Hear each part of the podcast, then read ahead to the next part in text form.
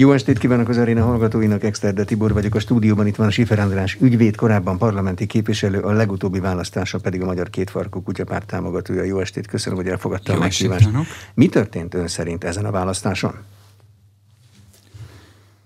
Hát egy földcsúszamlásszerű Fidesz győzelem, ami jó részt azt bizonyította, hogy ez az egész összefogás politika, amit gyakorlatilag 2010 óta a 10 előtti, tehát a rendszerváltás utáni hegemon elit csoportok folytattak, ez megbukott. 2010 után az ellenzéki térfélen kétféle stratégiai elképzelés volt. Létezett az a kinövekedési stratégia, amit magam is képviseltem, és amiben beletörött a bicskám. Kinövekedésen dolgozott Vona Gábor is, és tulajdonképpen ezt a kinövekedési stratégiát próbálta folytatni Mesterházy Attila, és egy rövid ideig Botka László is. Ezek mind kudarcot vallottak, mert súlyos érdekcsoportok voltak ellenérdekeltek abban, ellenzéki oldalon elsősorban, hogy ez az összefogás mantra érvényesüljön, és legyen domináns az ellenzéki térfélen. Most már lehet látni, vagy lehet arról beszélni, hogy pontosan milyen érdekcsoportok voltak? Politikai, el tudom mondani, a 2014-es választás követő héten talán az Életes Irodalomban megjelent egy sopánkodó cikk, talán Bozóki Andrástól, amelyik afelőtti bánatát fejtette ki. Ugye 3 ellenzéki frakció alakult, a Magyar Szocialista Párt frakciója Mesterházy Attila, a Jobbik frakciója Vona Gábor, és az LMP frakciója az én vezetésemmel. És mondom, talán Bozóki, de nem vagyok benne egészen bizonyos, ma már egy kicsit az én memóriám is azért kopik, hogy afelől csiránkozott, hogy a rendszerváltás óta most először, ahogy ő fogalmazott, és én magam szándékosan ezt idézőjelbe teszem, nincsen liberális frakció. A liberális lábjegyzet azért teszem idézőjelbe, mert a magukat liberálisnak tituláló személyek az elmúlt 2 évben, tehát a 2 covidos évben a szabadság legnagyobb ellenségei lettek, lábjegyzet vége. A kérdésre a válasz, én pontosan úgy tudom megfogalmazni, hogy részben azok a hegemon elit csoportok, akik elég jelentékeny mértékben, de egyáltalán nem kizárólag a régi, tehát a rendszerváltás előtti nomenklatúra burzsóáziából nőttek ki, ellenérdekeltek voltak ebbe a kinövekedési stratégiába, és főként a globális progresszív hálózatok, illetve a velük szövetséges komprádortőke vagy hazai progresszív értelmiségi csoportok szintén ellenérdekeltek voltak ebben. Tehát a Bozóki vagy az általam Bozókinak tulajdonított gondolata az pont abból a felismerésből fakadt, hogy ott van a Mesterházy féle csapat, ott van a Jobbik, ott van az LMP, és például ezeknek a progresszív érdekköröknek a rendszerváltás óta először nincsen parlamenti képviselete. Ugye utoljára beszéltünk, szó volt itt az előválasztási, főleg ugye ott a furcsa 2 hétről, amikor a Karácsony Gergely vissza, Márki-Zay Dobrev Klára legesélyesebb kihívója váratlanul visszalépett a harmadik helyezett javára, és én akkor is elmondtam azt, hogy nekem az a látleletem, hogy ezek a globális progresszív hálózatok, illetve a velük szövetséges hazai gazdaság, illetve értelmiségi erőcsoportok valójában legalább annyira ellenérdekeltek abban, hogy például a Gyurcsány házaspár hatalomra kerüljön, mint a NER fenntartásában. Tovább megyek. A tét az volt, hogy amennyiben az elmúlt 12 évben akár a Mesterházy féle stratégia, akár vagy a Mesterházy Botka, vagy a Vona féle stratégia, vagy az én stratégiám érvényesül, akkor nem csak az történik, hogy a 90 és 2010 között hegemon pozíciót élvező elit csoportok itt. Nem csak gazdaságról, politikáról beszélek, kultúráról, tudományról, és a többi. Tehát amik jellegzetesen egyébként az most kifutó ciklusnak a fő konfliktus pontjai voltak, lásd még kultúrharc, MTA, SFE és egyebek. Tehát, hogy ezek a hegemon elit csoportok nem csak, hogy a politikai főhatalomból szorulnak ki, vagy szorítja ki őket a NER, de most már tehát nem csak a kormányzatból szorulnak ki, hanem a parlamentből is kiszorulnak. Efelett sopánkodott Bozóki András 14 tavaszán.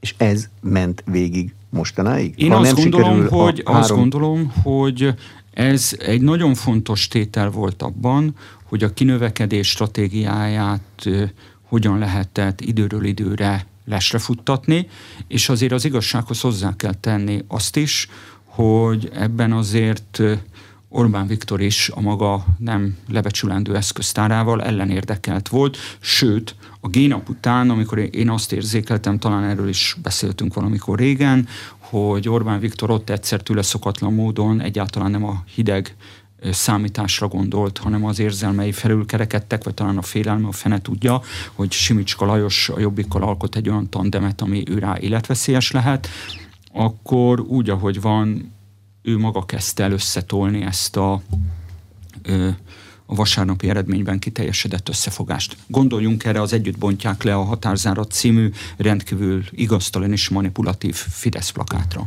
Marad-e bármilyen más út, ha az önök által képviselt stratégia nem vált be, az összefogás stratégiája nem vált be? Van-e még valami? Azért azt hozzá kell tennem, és egyáltalán nem magamat akarom mentegetni, mert épp eleget hibáztam én is pártvezetőként, frakcióvezetőként.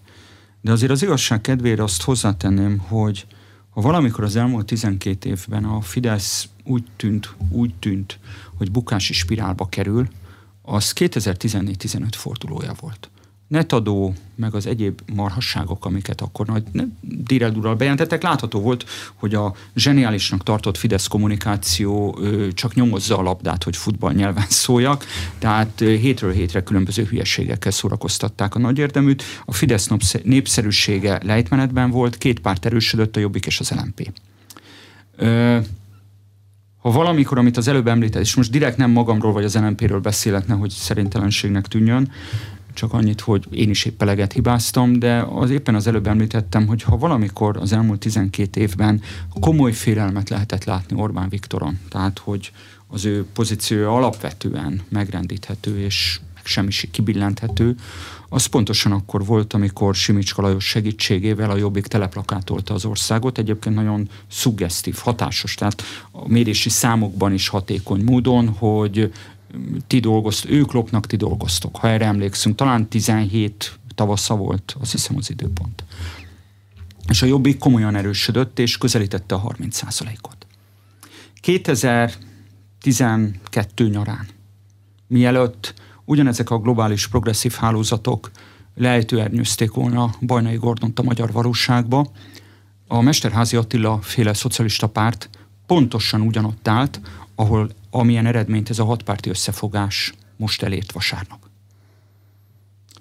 És az akkori, és akkor külön létező és külön stratégiát tervező MSZP és LMP eredménye együttesen elérte.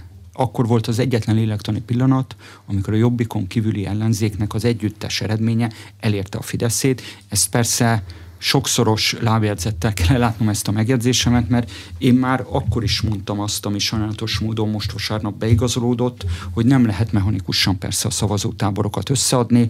Mondom, engem is, másokat is azzal boldogítottak 12 éven keresztül, hogy higgyük el, hogy a 2 + 2 = 5, hiszen ha összefogás van, akkor olyanok is megmozdulnak, akik egyébként buskomoran otthon maradnak egy esős vasárnap. Ehhez képest az derült ki, hogy 2 + 2 nemhogy nem 5, de még csak nem is 4. A globális hálózatoknak van képviselőjük, van nevük? Ön tud mondani ilyen neveket, amelyik megkeresik Schiffer Andrást azzal, hogy másképp kell ezt csinálni? Nézze, én most szándékosan nem megyek bele ebbe az utcába, mert hogy ennek pontosan az a hatékonysága, és ez nem magyar jelenség, tehát hogyha a nemzetközi médiát és a különböző NGO mozgásokat figyeljük, ez teljesen lekövethető, mert nyilvánvaló, hogy ez nem pusztán egy archoz, egy személyhez köthető, és ha én valamiért rettenetesen dühös vagyok a Fidesz propagandára, az egyik az, hogy létező jelenségekből viccet csinálnak. Nyilvánvaló itt nem egy személy, nem egy darab érdekkörről van szó. Jó néhány olyan, és nem részben a Wall Street, részben a tech cégek, de nyugodtan említhetjük az elmúlt 2 év után a Big Pharma cégeit is. Tehát jó néhány olyan a globális nagy tőke vagy fedőszavával illethető gazdasági érdekkör van, amelyik alapvetően abban érdekelt, hogy átgyúrja az egész emberiségnek a tudatát, és föllazítsák a társadalmakat, ergo megelőzzék azt a problémát, amitől 2008-ban az én meglátásom szerint rettenetesen féltek, hogy a hidegháború után látszólag konszenzust élvező neoliberális doktrinával szemben esetleg szerte a világon komoly tiltakozás ébredjen.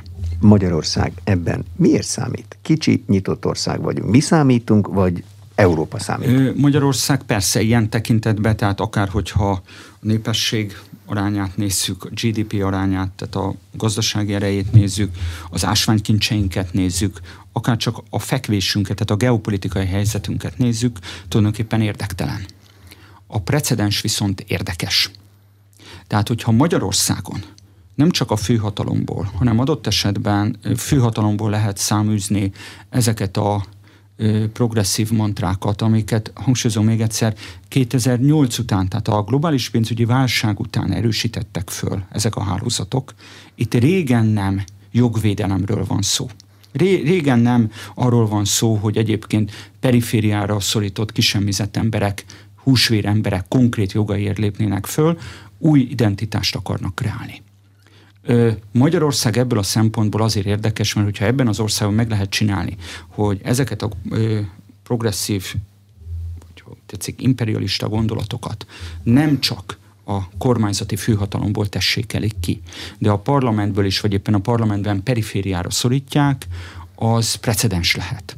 Ráadásul, hogyha ennek az országnak van egy olyan miniszterelnöke, aki sokszor meglehetősen öncélúan, de és tökéletesen értelmetlenül is teszem hozzá, de mégiscsak konfliktust vállal ezzel a, én nem szeretem ezt a szót, de nem tudok rá jobbat, globalista főárammal szemben, az könnyen belpolitikai problémát okozhat Nyugat-Európában, sőt Amerikában, és hát én csak arra szeretnék utalni, hogy amit Tölgyesi Péternek, meg másoknak a pár hónappal ezelőtt publikált elemzéséből kiderül, ugye 1848-tól kezdve napjainkig elemezték, hogy Magyarország a világ országainak a címlapjai milyen szerepet töltött be.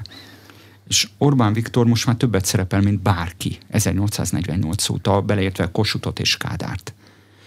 Tehát a másik válaszom erre a kérdésére, hogy ha ráadásul ennek a meglehetősen öncélú és önérdekű, de mégiscsak szuverenista politikának egy olyan megjelenítője van, aki belpolitikai kérdésé tud válni, Szlovéniától Németországon át lassan az Egyesült Államokig, akkor ez a precedensen túl még egy ok arra, hogy fokozottan odafigyeljenek erre az országra. Én ezt látom.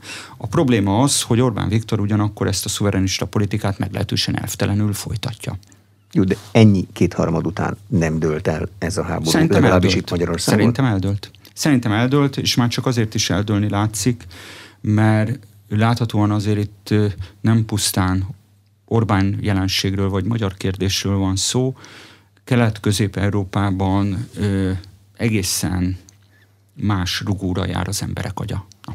Tehát kicsit konkretizáljam a mondásomat. Szlovákiában is volt kísérlet arra, hogy a persze meglehetősen korrupt és populista, egyébként balpopulista Fico-Pellegrini adminisztrációval szemben fölfuttassanak egy progresszív alternatívát. Az államelnöki pozíciót be is húzták, majd ugyanezzel a lendülettel elbukták a parlamentbe jutási küszöböt, és megkapták azt a Matovics-Héger párost, akik lényegileg,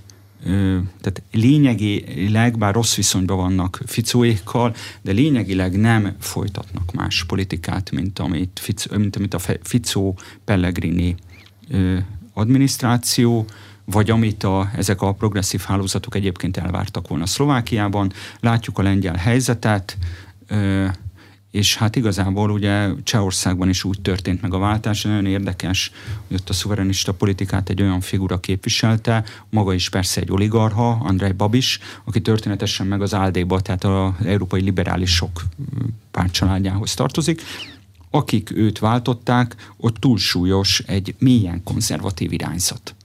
Tehát csak azt akarom ezzel mondani, hogy persze próbálkozni lehet itt a végeken, de Ez ugye Bulgáriát háromszor kellett megszavaztatni, még sikerült egy a amerikai érdekeknek megfelelő adminisztrációt beejtőernyőzni a miniszterelnöki posztra, vagy a kormányzati pozíciókba, de nyilvánvalóan egész egyszerűen a kelet-közép-európai vagy a félperifériális társadalmaknak a megélése a globalizációról, a globális kapitalizmusról törvényszerűen egészen más, mint a centrumországok társadalmainak a megélése. Lehet-e innen, ha a diagnózisa helyes, és valóban ez történik, és valóban Orbán Viktor a legismertebb magyar politikus, még Kossuth-nál is ismertebb, valamiféle szuverenista hadműveletet indítani, ami messzebb hat a Magyarország határnál, amit Orbán Viktor képvisel?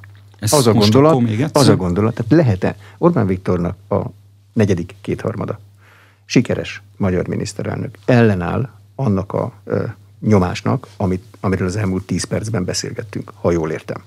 Ez tova terjedhet Magyarország határain kívül is? Volt Orbán Viktornak most megint van 4 éve. Volt ilyen álmodozása Orbán Viktornak, ugye emlékszünk arra, amikor azt hiszem 2019-et hirdette meg az áttörés évének. Pont igen, az EP választás évét, ami mind a populista jobboldal, mind a szuverenista baloldali vagy radikális baloldali erők számára egy csúfos kudarc volt.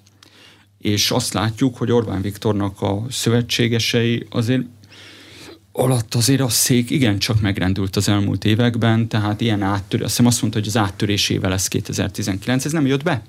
Ez nem jött be. Van egy komoly küzdelem az európai politikában a globalista és szuverenista erők között, de az elmúlt 12 évben soha nem volt olyan gyenge Orbán Viktornak, és sajnos ezen keresztül Magyarországnak az érdekérvényesítő képessége, mint most. Mire lehet akkor menni ezzel az újabb kétharmaddal? Hát nyilván én azt gondolom, hogy ez az újabb kétharmad a brüsszeli és egyáltalán a külső pozícióját Orbánnak, a magyar kormánynak mindenféleképpen megerősíti. Tehát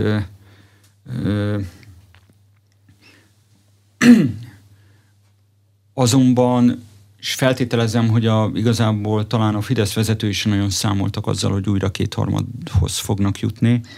Én titkon reménykedem abban, hogy azért ez talán úgy dekódolja Orbán, hogy ez a negyedik kétharmad viszont talán lehetőséget is teremt arra, hogy az ő szavajárása a tegnapi nemzetközi sajtótájékoztatón, hogy ezt a hideg polgárháborút, ahol ellenségként tekintünk egymásra, ezt befejezzék, és egészen reménykeltő az, hogy a miniszterelnök úgy fogalmazott, ugye Churchill-t idézte, majd hozzátette, hogy ő igyekszik példát mutatni. Most már csak az a kérdés, hogy az igyekvésnek lesz eredménye, mert nekem erős kétségeim vannak, hogy ő erre képes-e.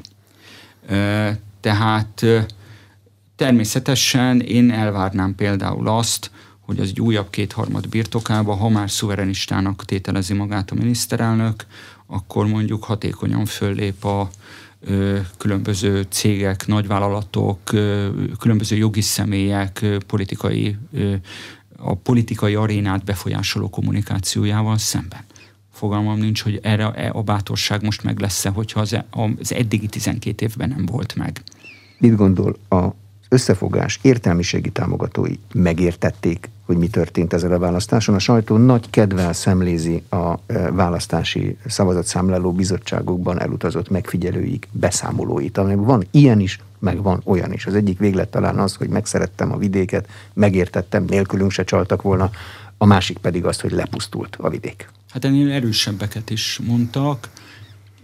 Voltak nagyon tisztességes és figyelemre méltó nyilatkozatok, értelmiségieket, bár én soha nem tudom, hogy egy politikus annak számít-e vagy sem, függetlenül a doktorátusától vagy a diplomájától. Ugye Ungár Péternek volt egy rendkívül önreflektív és intelligens nyilatkozata, ami utóbbi az egy hiánycikk egyébként az ellenzéki oldalon, tehát, tehát hogy az első kérdésre egy pillanatra még visszatérjek, azért ebben az eredményben és ebben az ellenzéki bukásban benne volt az egészen elképzelhetetlen intellektuális lepusztulás, ahova az ellenzék eljutott, mint hogyha itt 18 végén a Kunigunda utcában kitűzték volna, vagy meghirdették volna a jelszót, hogy csak lefelé. Tehát azért ez arról is szólt, hogy akármilyen korrupt kormánya van az országnak, akármilyen basáskodó vezetése van Magyarországnak, háborús időkben, egy világjárvány kellős közepén, akkor, amikor ilyen globális konfliktusok, geopolitikai konfliktusok szorításában, keresztüzében van Magyarország is, akkor az emberek nem szívesen bízzák a sorsukat egy ajtónak vetődő, földön fetrengő, krumplilóbáló ellenzékre. De visszatérve a mostani kérdésére, nyilván Mérő Lászlót érdemes kiemelni, aki egy szintén rendkívül intelligens és önreflektív beszámolót tartott, nem a szavazatszámlálók, de mindenképpen ebből az ellenzéki értelmiségi körből kiemelendő a Medián ügyvezetője, tulajdonosa Hán Endre, aki én azt gondolom, hogy végig bámul a kormányoldali közvéleménykutatókhoz összevetve is. Tehát az egész közvéleménykutató piacon messze kiemelkedett az intakt és tisztességes viselkedésében, közben ő soha nem rejtette véka alá a politikai szimpátiáit, ezt a szakmai tevékenységétől láthatóan mindig elválasztotta. És nekem is vannak olyan személyes ismerőseim, akik ugyanígy lementek szavazatot számolni. Szerintem ez egy baromi jó dolog volt, ez a 20 000 számlálós mozgalom, mert igazából ez józanította ki az ellenzéki kemény magot. Igen, nekem is voltak ismerőseim, akik teljesen korrekt beszámolót adtak arról, hogy mit láttak. Ugyanakkor ennek a progresszív értelmiségi körnek a kemény magja napok óta hisztériázik, és bunkózza, kádározza, agymosottozza a többséget, és képtelen megérteni azt, hogy a hatalom a népé. Ugye ebből a körből messze kiemelkedik Csáki Judit, színikritikus, a színikritikusok pápája, aki már ilyen fogatlan, tudatlan, nem tudom milyen népségnek titulálta Orbán népét, idézőjelbe teszem. Nagyon érdekes, és ez egyben az elemzési tanulsága is talán ennek a választásnak, hogy azok a választók, akiket Csáki Judit látott, egyébként ő nem vidéken, hanem ha jól olvastam, vagy jól emlékszem, a 8. kerületben, ezek a általa fogatlan, tudatlannak titulált emberek, ezek nagy valószínűséggel, vagy az ő szüleik annak idején Horn Gyulára, Medgyessy Péterre szavaztak, sőt egy videón látni, hogy a Csáki Judit féle leírásnak megfelelő polgártársaink ott voltak Gyurcsány Ferenc eredményváróján 2006-ban. Csáki Juditnak és elvtársainak nem volt bajuk ezzel a közönséggel, mert Horn Gyula, Medgyessy Péter és Gyurcsány Ferenc kormányzása az ő hegemon pozícióikat őrizte. És akkor, amikor Csáki Judit és az elvtársai megbotránkoznak a fogatlan embereken, akkor talán arra is vissza kéne emlékezni, hogy mondjuk az ingyenes fogászati ellátást kik törölték el.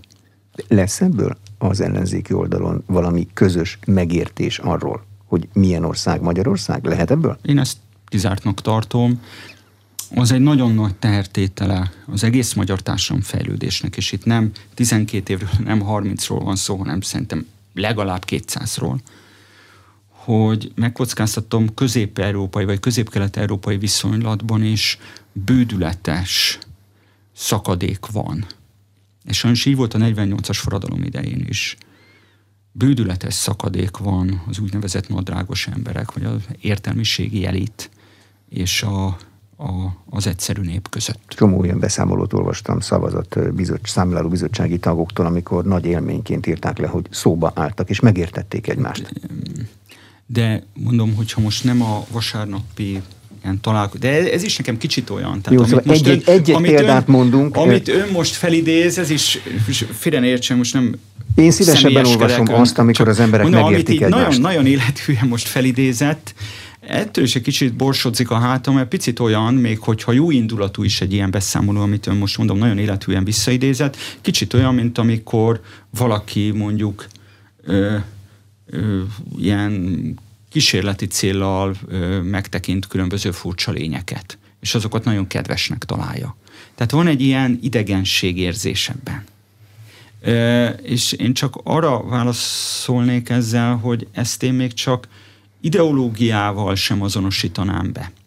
Mert hogy ez egy nagyon mélyre, régre visszanyúló tehertétel a magyar társadalomnak, hogy az úgynevezett elit és a nép többsége között van egy mély meg nem értési szakadék. Ez azért Lengyelországban nem egészen így van. Gondoljunk vissza arra, hogy a szolidaritásnak egyszerre voltak munkások, szakszervezeti vezetők és elitértelmiségiek, nyugatot látott elitértelmiségiek a vezetői. Hogy Csehszlovákiában is a bársonyos forradalom idején volt egy nagyon erős megértés a nép többsége, az egyszerű emberek és az elitértelmiségiek között. Ez a magyar rendszerváltásból is kimaradt. Orbán Viktor miniszterelnök az első választás utáni első nemzetközi sajtótájékoztatón többször is használta a békés egyetnemértés kultúrája meghonosításának igénye kifejezést. Tehát, hogy ez jó volna. Ez fontos? Hát, hogy mondjam, ha most nekem sorrendet kéne összeállítani, hogy mik lennének a legfontosabb teendők holnaptól az országban, akkor nyilván ez lenne az első helyen. De hogy lehet békés egy? Én ezt a kifejezést, hogy a békés nem, kedélyes egyet nem értés egész pontosan, ezt a rengeteg vitánk során Gulyás Gergőtől rendszeresen hallottam. Kedélyes egyet nem értés van közöttünk. A miniszterelnöktől eddig még soha. És ez tulajdonképpen még biztató is lehet. Kicsit szkeptikus vagyok abban a tekintetben, hogy Orbán Viktor, de legalább már a szándék megvan rá, úgy látszik, erre képes-e. Mert ha valami rendkívül sokat mérgezett a magyar politikai közéleten, közbeszéden, külföldi beavatkozási kísérletek ide, a globális kommunikáció lebutítása a közösségi médián keresztül oda, a kormányzati plakátkampányok, és ez a folyamatos rohamozás és ellenségkeresés, és hát tulajdonképpen az előbb felemlegetett plakát, tehát ez az együtt bontják le a határzárat típusú plakát óta, ez a ti vagy mi típusú öldöklő bozót harc, aminek azért a fő generátora mégiscsak Orbán Viktor volt, illetve Rogán Antal, ez rendkívül sokat pusztított. Rendkívül sokat pusztított, és azért mondom, hogy itt most lehet mindenféle külső tényezőkre mutogatni. 12 év kétharmad, és most majd lassan 16 év kétharmad az egyben nagy felelősséget is jelent. De. És akinek nagyobb a hatalma és nagyobb a felelőssége, az nagyobb felelősséget visel a közbeszéd, a vitakultúra és egyáltalán a, hogy mondjak, a mentális szellemi életminőség tekintetében. De miért cserélne le egy kétharmadot hozó módszert bárki egy másra, amikor például a 23 millió román vendégmunkást nem Rogán Antal találta ki, és az is működött. Teljesen jogosabb felvetés, és mondom, én magam is szkeptikus vagyok abban a tekintetben, hogy egyáltalán nem is az, hogy akarja lecserélni, képes-e Orbán Viktor kibújni a bőréből, aki 88-89 óta mégiscsak egy ilyen vagabund szerepét játszott el, előbb a parlamenten kívül, majd mint parlamenti ellenzék, majd miniszterelnök, parlamenti ellenzék, és aztán újra miniszterelnökként. Tehát nincs akkora túlhatalma, nem lehet soha elég nagy a hatalma ahhoz, hogy ne egy örökös ellenálló szerepébe tetszelegjen, akinek élethalál harcot kell vívni a bozótban megbúvó ellenséggel szemben. Hogyne? És valóban a parlamenti matematika azt mutatja, és ezt mutatta persze 2010 nyarán is, hogy nincs rászorulva a gesztusokra. De nem csak, hogy nem képes, nincs is rászorulva. Mégis azért én említenék néhány dolgot. És nem is, bár ezt kéne logikusan először említenem, de még csak nem is az uniós tárgyalási pozícióval és a nemzetközi megítéléssel foglalkoznék, mert nem.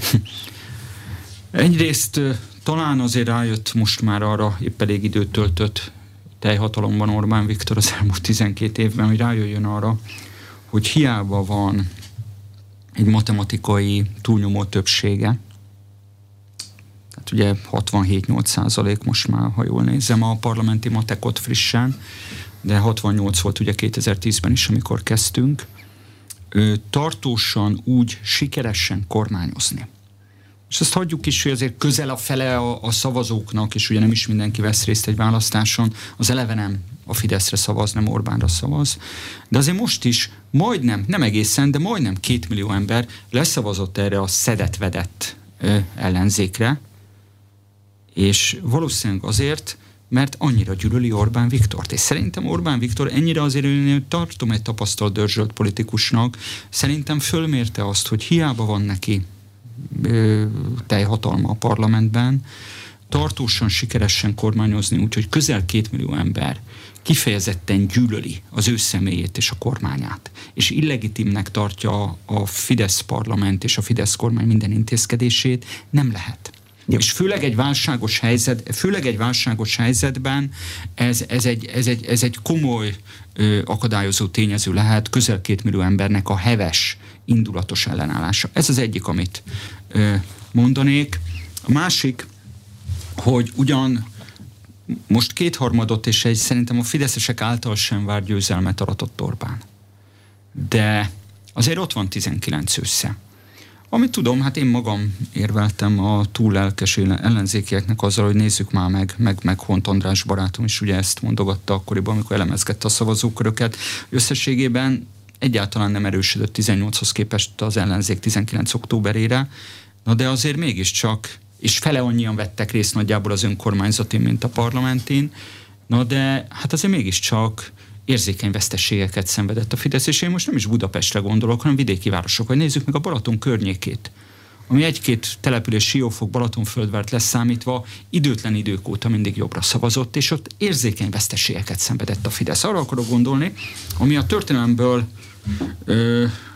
nem ismeretlen, gondoljunk a nagy francia forradalom előtti Franciaországra, hogy paradox módon pont azok, akik a haszonélvezői egy abszolútista rezsimnek, egy ponton túl a legnagyobb ellenfelei lesznek, mert azt érzik, hogy van egy vízzáró réteg, akkor a francia nemesség, most a NER lovagok, mondjuk a tipikus eset a Balaton partja, azok a kis vállalkozók, akiknek 14 után már volt mit végre a tejbe aprítani, és egyről a kettőről akartak lépni, a tiborcok és a mészárosok nem engedik őket fizikailag sem a parthoz. Sőt, mint ökoszisztémát, a Balatont veszélyeztetik a túláradó ugye, lakóparképítésükkel, mi a fenével. Nézzük meg a Pest-Szent-Lőrinci körzetet, amit ugye Kunhalmi Ágnes megőrzött, de nem sokon múlott. Ha nincsenek az új építésű körzetek, akik a csok támogatással tudtak lakást vásárolni, akkor ma Kunhalmi Ágnes nem parlamenti képviselő, vagy legalábbis nem nyeri meg a körzetét, nem tudom, hogy a lista hogy alakul. Hát, nincs rajta a lista. Igen. Azért neki muszáj volt. Oké. De csak azt akarom mondani, hogy azért most is kitapintható egy olyan paradoxon, hogy miközben a Fidesz egy soha nem látott győzelmet aratott, nem csak az elmúlt 12 évben, hanem az elmúlt 32 évben példátlan győzelmet aratott.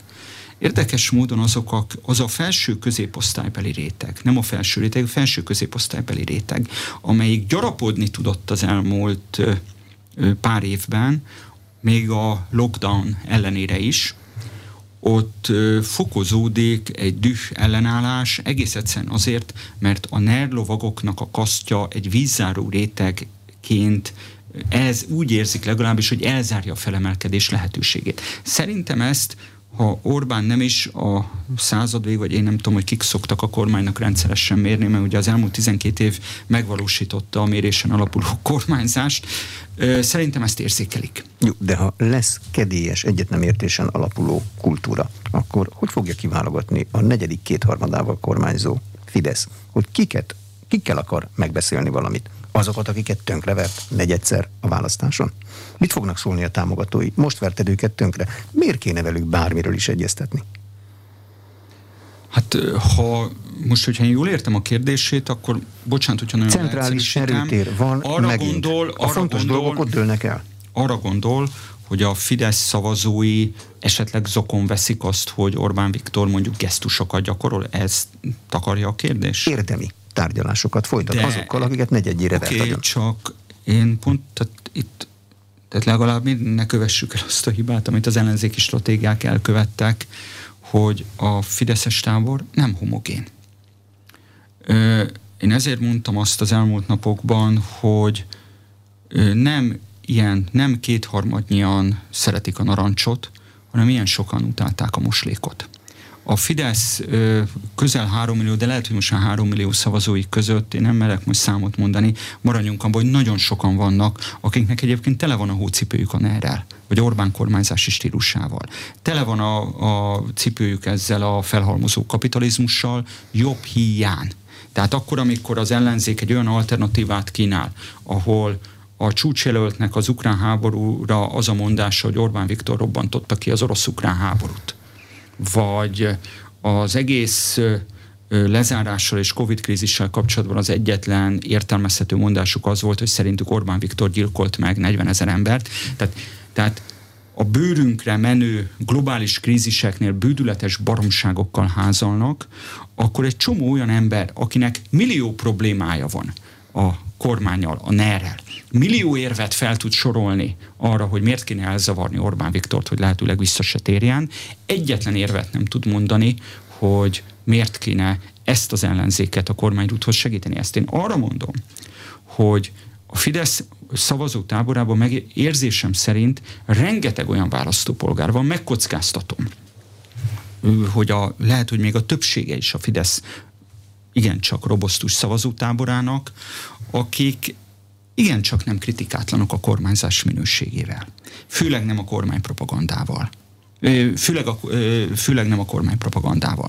Tehát én vitatom azt, hogy amennyiben gesztus gyakorolna Orbán Viktor, akkor a saját szavazói fölháborodnának. Azt a leckét én is megtanultam, pedig én nem egy robosztus párt élén álltam, vagy robosztus párt listáját vezettem, hogy abban a pillanatban, mint egy párt kilátszik a vízből, és bekerül a parlamentben, egy rendkívül heterogén szavazói tömeg áll mögötte. És pontosan az a politika művészete, hogy egy heterogén szavazó tömeget hogyan tudsz mégis egyben tartani. Hova fog menni az ellenzéki oldalt eddig elérő támogatás, amikor most nyilvánosan is arról beszélgetnek, hogy beüljenek-e a parlamentbe, felvegyék-e a forrásokat, felvegyék a fizetést. Van, aki azt mondja, hogy nem szabad, csak a legszükségesebbeket, más azt mondja, hogy nincs más forrásunk, mindenképpen ehhez hozzá kell férni. Én különösebben nem is tanúsítok érdeklődést az iránt, hogy az összefogós, én nem tudom már minek lehet őket nevezni, Moslék koalíció, vagy O1G koalíció szatellitjeivel, vagy ilyen tagozataival mi lesz. Én az ellenzéki, mármint hogy a Mi Hazánk is ellenzéki párt, a hatpárti összefogáson belül nevével ellentétben én egyetlen pártot látok, az a Demokratikus Koalíció. Tetszik, nem tetszik. Nekem nem tetszik, de ez van. Mint ahogy én soha nem szavaznék Dobrev Klárára. Hátam közepére kívánom, hogy a Gyurcsány házas pár kormányozza újra Magyarországot, viszont az őszi felhozatalban sajnálatos módon egyetlen kompetens. Most nem csak az intellektusa vagy a politikai műveltsége alapján, mert úgy Karácsony Gergely is, de a vezetői kvalitási vagy közigazgatási tapasztalat alapján egyetlen alkalmas személy volt az Dobrev Klára. Viszont az a szomorú meglátásom erről, amit mond, hogy addig, amíg ezt a delegitimációs diskurzust folytatják, tehát magyarul diktatúrában élünk, ahol bojkottálni kell a parlamentet, a lehető legvehemensebben ellen kell állni a Fidesznek, nem szabad fölesküdni az alaptörvényre, és a többi, és a többi. Ezt lehet folytatni, csak nem érdemes. Mert hogyha ott állunk 2026-ban, hogy mégiscsak ők a kihívói, remélem, hogy nem így lesz, de elég jó esély van rá, hogy így lesz. Mégiscsak ők a kihívói az Orbán rendszernek. Mert nincs új párt a láthatáron, a Mi Hazánk nem tud megszabadulni mondjuk a cigányozástól, buzizástól, tehát a különböző rasszista, homofób kilengésektől, akkor az a szomorú helyzet fog előállni, hogyha továbbra is azon a biciklin ülnek, hogy itt egy diktatúra van, és bojkottálni kell a parlamentet, pocskondiázni kell, útszéli stílusba kell gyalázni a miniszterelnököt, lehetőleg 0-24-be, tehát a minimális intézménytisztelet sincs meg. Nekem az a szomorú jóslatom, hogy akkor nem 2/3 lesz, hanem 4/5.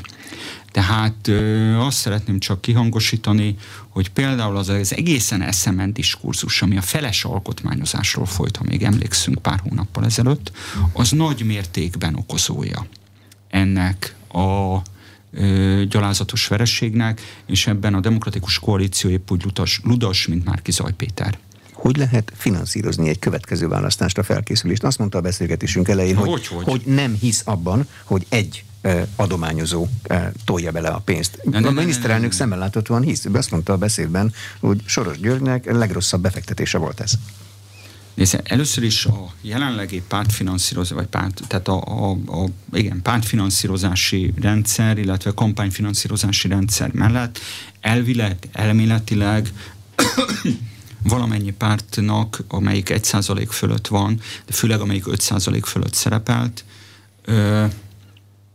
bőségesen rendelkezésére áll forrás ahhoz, hogy tisztességgel akár egy győzelemre esélyes kampányt.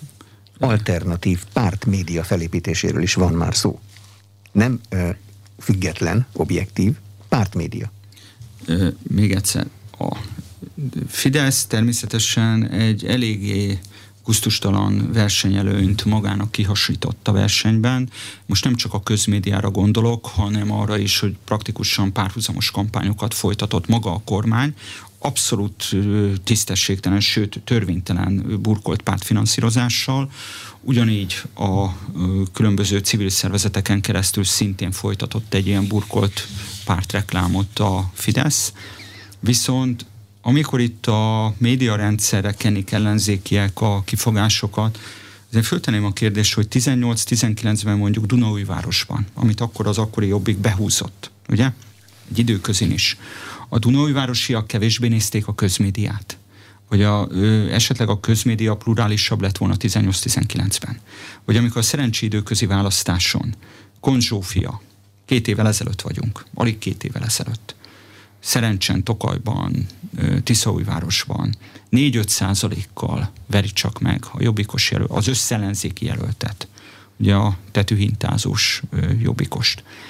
Most pedig agyonveri az összellenzéki jelöltet ugyanez a Konzsófia. Akkor mi a magyarázat? Talán a közmédia 2020-ban tagoltabb volt.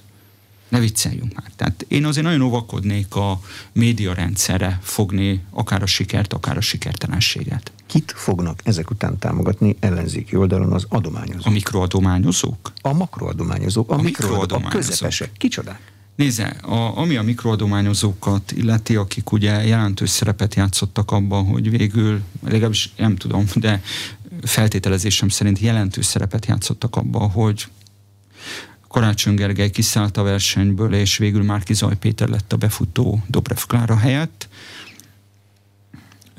Szerintem ők is megfontolják azt, hogy mibe érdemes befektetni, és mibe nem. Én egy dologban egészen biztos vagyok. Amerikai befektetéssel magyar baloldalt biztos, hogy nem lehet csinálni. Eddig ez történt? Voltak rá kísérletek, és nekem végig az volt a véleményem, és hát ez egyszer benne volt egy pártszakadásban is az LMP-ben 2012 végén, hogy akik olyan érdekcsoportoktól fogadnak el közvetett, vagy éppen közvetlen támogatást, akik érdekeltek, hogy szöveghűen idézem a korabeli határozati javaslatunkat, ami kenyértörésre vitt, kenyértöréshez vezetett, akik közvetlen vagy közvetett támogatást fogadnak el a globális kapitalizmus jelenlegi irányának fenntartásában érdekelt tőkés csoportoktól, azok nem baloldaliak. Mert az én értelmezésemben baloldali az, szerintem amíg kapitalizmus van, létezik tőke munka, sőt tőke természet ellentét, aki ebben a dimenzióban a tőke oldalán áll, vagy éppen a tőke támogatja, mármint, hogy a globális nagytőke támogatja, az független attól, hogy milyen olvasmányélményei vannak Marx Károlytól vagy másoktól, az bizony jobboldali. Az más kérdés, hogy ezt a bal-jobb tőkemunka, tőke természet ellentét párt az utóbbi évtizedekben a globális kapitalizmus korszakában keresztül metszi egy globalista, szuverenista tenge is. Könnyű megítélésű kérdés azt eldönteni, hogy az, akitől adományt fogadnak el, az pontosan kicsoda? Ennyi áttétel után? Tehát hogy lehet ezt egy pártnak megmondania, hogy ettől igen, ettől nem?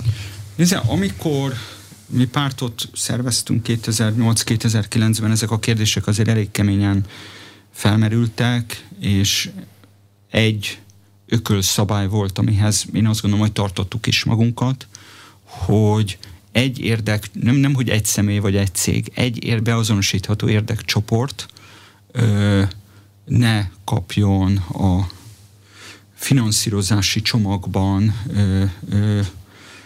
értékelhető befolyást. Mert akkor megmondja, hogy mi van? Mert akkor megmondja. Tehát én azt tudom mondani, hogy amit a korabeli jobboldal mindig a fejünkre olvasott, mármint a akkori Jobbik és a Fidesz az LMP-nek, hogy egy Richard Field nevű támogató az áll, és mögötte az amerikaiak, stb. Az LMP mögött. Mi ezt azért tudták, mert mi nyilvánosságra hoztuk. Csak éppen a büdzsénkben nemhogy egy negyednyi, amit akkoriban limitként meghatároztunk, talán 10%-nyi részt sem tett ki ez az adomány. Erre én magam is azt mondtam 2010 márciusában, hogy ez vállalható. Sosem tudta azt mondani Richard Field Schiffer Andrásnak, hogy a következő törvényjavaslatban ez legyen benne. Föl sem erült. Én arra emlékszem, hogy volt kísérlet arra, hogy ő vezényelje a kampánycsapatot, aminek nem csak én, Jávor Benedek is akkor 2010 márciusában ellenálltunk. Az ellenzék egyik fontos kampányüzenete volt az a választás, hogy nyugat vagy kelet. Volna-e értelme Magyarországon lefolytatni a vitát arról, hogy mi a nyugat, amiben benne van Marine Le Pen, Franz Timmermans is, meg mi a kelet? Sőt, tovább megyek. Amennyire én a földrajzot ismerem, nekem már nem tudom, 4 éves koromban volt földgömböm, én azért úgy tudom, hogy a nyugathoz hozzátartozik az a Latin Amerika is, amelyik lassan bevörösödik, mert ha a szimataim nem csalnak, néhány hónapon belül abban a Kolumbiában is a radikális baloldal fog kormányrúthoz jutni, ahol ez soha nem történt meg, és Bolsonarót is el fogják zavarni Brazíliában még 2022-ben, zárójel bezárva. Tehát Latin Amerika is nyugat, Mexikó is nyugat, Chile és Peru is nyugat. De nem akarom megkerülni természetesen a kérdést. Magyarország 1000 évvel ezelőtt nem egyszerűen a nyugathoz, hanem a nyugati kereszténységhez, ha úgy tetszik, Rómához csatolta a sorsát. Ez minket nem egyszerűen kulturálisan különböztet meg Oroszországtól, mai Romániától, Bulgáriától, Szerbiától, hanem ebből a kulturális különbözőségből nyilvánvalóan nagyon sok minden egyéb is következik. Ezzel szerintem mindenki tisztában van, ez egy evidencia. Sőt, tovább megyek, a miniszterelnök vélhetően ezzel olyannyira tisztában van, hogy az az orosz rulett, amit játszik a szószoros értelmében külpolitika címén, ebben a kockázatos játékban pontosan azzal a pozícióval kalkulálhat meglátásom szerint Orbán Viktor, hogy ő éppen addig érdekes az oroszok vagy a kínaiak számára, amíg belül van a nyugaton, a politikai katonai nyugaton, tehát az Unión és a NATO-n belül. Viszont azért azt látni kell, hogy Magyarországnak pontosan a fekvése és adottságai és a történelmi múltja miatt hiába kötötte Szent István a sorsát Rómához, mindig is volt egy olyan külpolitikai hagyománya, hogy kiegyensúlyozott viszont tartson föl Bizánccal, adott esetben a kijevi russzal, tehát az akkori pravoszláv központtal, vagy később az oroszokkal, illetve a Szovjetunióval. Akkor is, amikor a szovjetek hódítók voltak, inverz módon ez úgy jelentkezett, nem Rákosi Mátyás terrorja alatt, és nem is nyilván a kádári megtorlás éveiben, hanem a konszolidált Kádár korszakban, egész pontosan a kis hidegháború idején, 79 és 85 között, a kelet-nyugat párbeszéd, az gyakorlatilag Budapesten, Kádár János tárgyalószobáján keresztül folyt. 1990 után Antal József és Boros Péter egyrészt részben, ugye 91. június 19-én hagyja el az utolsó orosz katona a magyar földet, addig volt is Antalban egy teljesen jogos félelem a szovjetektől, és próbált kiegyensúlyozott viszonyt fenntartani Moszkvával, Gorbacsovval, később pedig elég nagy tisztelettel fordult Boris Jelcin felé, aki egyébként bocsánatot is kért 56-ért. Ha tovább megyünk, azt is látjuk, hogy a moszkvai puccs idején George Bush nem véletlenül egyetlen keleti vezetőt hív föl, hogy tanácsot kérjen, Antal Józsefet. Később Horn Gyula és a Magyar Szocialista Párt nagyon komolyan tett azért, hogy a keleti piacokat nem teljesen független a szocialista oligarcha csoportok érdekeitől megpróbálja visszaszerezni. Egyetlen kormányzati ciklus volt, amelyik negligálta a keleti piacokat és az orosz, egyáltalán a keleti politikát, nem csak Oroszországról beszélünk, ez az első Orbán kormány. Medgyessy Péter többek között azzal kampányol 2001-2002-ben, hogy újjáépíti a magyar-orosz viszonyt, ami Orbán Viktor alatt megromlott, ha visszaemlékszünk. Gyurcsány Ferenc közelebb ment az oroszokhoz, mint Orbán Viktor valaha. Nézzük meg a Nemzetbiztonsági Hivatal átvilágítása körüli botrányt, amiből büntetőügy is lett. Nézzük meg azt a nem teljesen oktalan próbálkozást, amit Gyurcsány Ferenc a gázimport és az orosz gázszállítások ügyében folytatott Putyinnál. Jegyzem meg Orbán Viktor narcisz kutyáját, én nem láttam, hogy nyalogatta volna Putyint, de Totó kutya nyalogatta Putyint a Szemlőhegyi Brigában. Mindig azt mondja, hogy az egy másik Putyin volt. Akár nem volt másik Putyin azzal a küldetéssel érkezett Boris Jelcin helyébe, hogy az orosz, hogy visszaállítsa az orosz dicsőséget. Tehát ez teljesen egyértelmű volt 2000-től kezdve, 2000. január 1-től kezdve, ez teljesen egyértelmű volt, hogy egy KGB-ből érkezett tiszt, az nem fog tréfálni. És arra is emlékezzünk már, hogy 2008-ban a grúz inváziónál egy fordított szereposztás volt Gyurcsány és Orbán között. Szóval csak azt akarom mondani, hogy ez a kelet-nyugat ellentétpárnak a kampány tengelyébe állítása, ez az egyik okozója az ellenzék brutális vereségének, mert nem csak, hogy országismeretük, népismeretük nincsen, de legalább annyira nincs gondolatuk arról, hogy mi folyik körülöttünk. Milyen globális térben mozog Magyarország, lövésük nincsen. Nem gondoltak semmit az egész grid lockdownról, a pandémiáról, a vakcinapolitikáról. Egyetlen pártnak volt a vakcinapolitikával, a Big Pharma nyomásával kapcsolatban értelmezhető álláspontja, ez a Mi Hazánk.